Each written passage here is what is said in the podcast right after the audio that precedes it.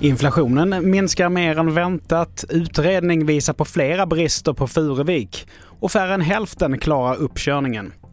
Det här är TV4-nyheterna som börjar med att svensk och spansk polis har tillsammans med Europol avslöjat ett kriminellt nätverk som smugglat stora mängder narkotika mellan Spanien och Sverige. Sammanlagt så har nu 19 personer gripits i de båda länderna mellan 2022 och 2023. Det skriver polisen på sin hemsida. Så vidare till ekonomi. Inflationstakten minskade mer än väntat i mars och landade på 10,6 procent enligt måttet KPI som räknar in hushållens räntor. Det visar nya siffror från Statistiska centralbyrån. Främsta orsaken till inbromsningen är att energipriserna har mattats av. Och så här säger Alexandra Stråberg som är chefsekonom på Länsförsäkringar. Det som är viktigt med den här inflationen är att nu har vi sannolikt passerat krönet. Men vi måste ha lite tålamod därför att det kommer att ta ett tag innan vi kommer ner i de här nivåerna som Riksbanken vill åt.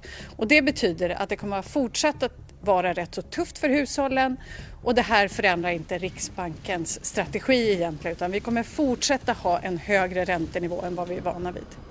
Vi fortsätter med att en extern utredning nu har kommit fram till att det fanns flera brister på Furuviksparken när schimpanserna rymde i december förra året. Bland annat väsentliga risker i låsrutinerna som gjorde att schimpanserna kunde rymma men även systematiska brister i säkerhetsarbetet och riskbedömningen. Revisionsfirman föreslår nu en rad ändringar som parken själva säger att man tänker genomföra i ett pressmeddelande idag. Och till sist, färre än hälften av alla som bokar tid för uppkörning får sitt förarprov godkänt. Därför har nu Transportstyrelsen fått i uppdrag av regeringen att se över förarutbildningen. Idag så är det få delar av utbildningen som är obligatoriska och det finns inget minimikrav på hur mycket man ska ha kört innan man gör sin uppkörning.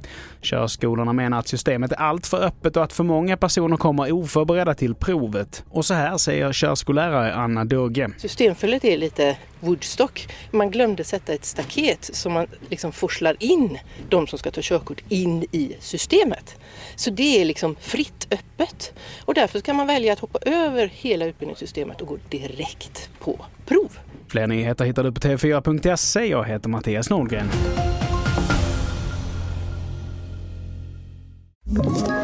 Ett poddtips från Podplay. I fallen jag aldrig glömmer djupdyker Hasse Aro i arbetet bakom några av Sveriges mest uppseendeväckande brottsutredningar.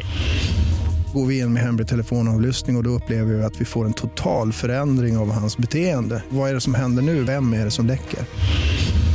Och så säger han att jag är kriminell, jag har varit kriminell i hela mitt liv men att mörda ett barn, där går min gräns. Nya säsongen av Fallen jag aldrig glömmer på Podplay.